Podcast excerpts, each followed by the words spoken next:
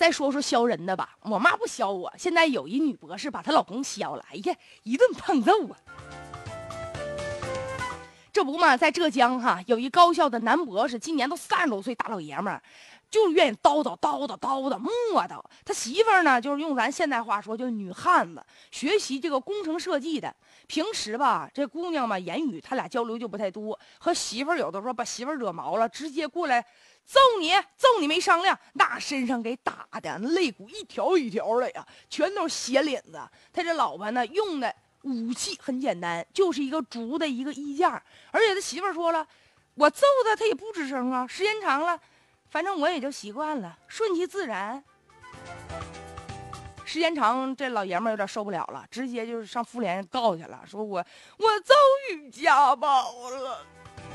那很多人都笑话他，说你大老爷们，你你窝囊废你，你看让媳妇给揍成这样，你傻不傻呀你？你磕不磕碜呢你？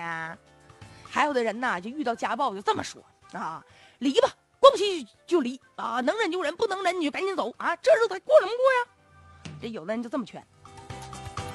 当然了，咱们现在得看一看关于家庭暴力啊，这八零后呢，现在就是家庭暴力的主力军了，很多呢家庭暴力还都是那些社会地位比较高的呢，有的男的打女的，但是呢，有的女的削男的呀，是吧？女的也五大三粗的呀，而且呢。咱们想象当中动手那算是家庭暴力，其实也不是，还有一些冷暴力，我就不搭理你，我就不搭理你，我就不搭理你。家庭暴力呀，就给夫妻双方，甚至是双方的父母，而且最可怜的就是孩子，会带来极大的影响。这么小就面对家庭暴力，以后身心俱疲呀，那孩子能受得了吗？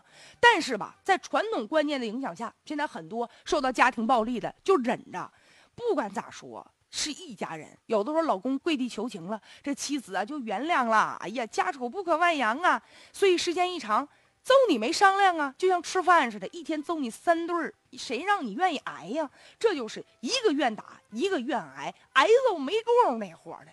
但是吧，这家暴就这样，打一回就有十回，打十回就一百回，所以该报警的时候得报警啊。就在这个。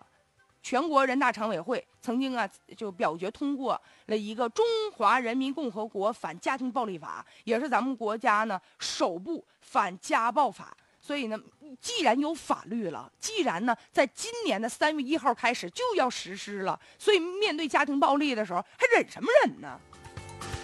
家庭暴力是触犯法律的，一方面要维护自己的权益，另外一方面也不能让实施家暴的人轻易的。轻易的揍完人就拉倒啦，想得美。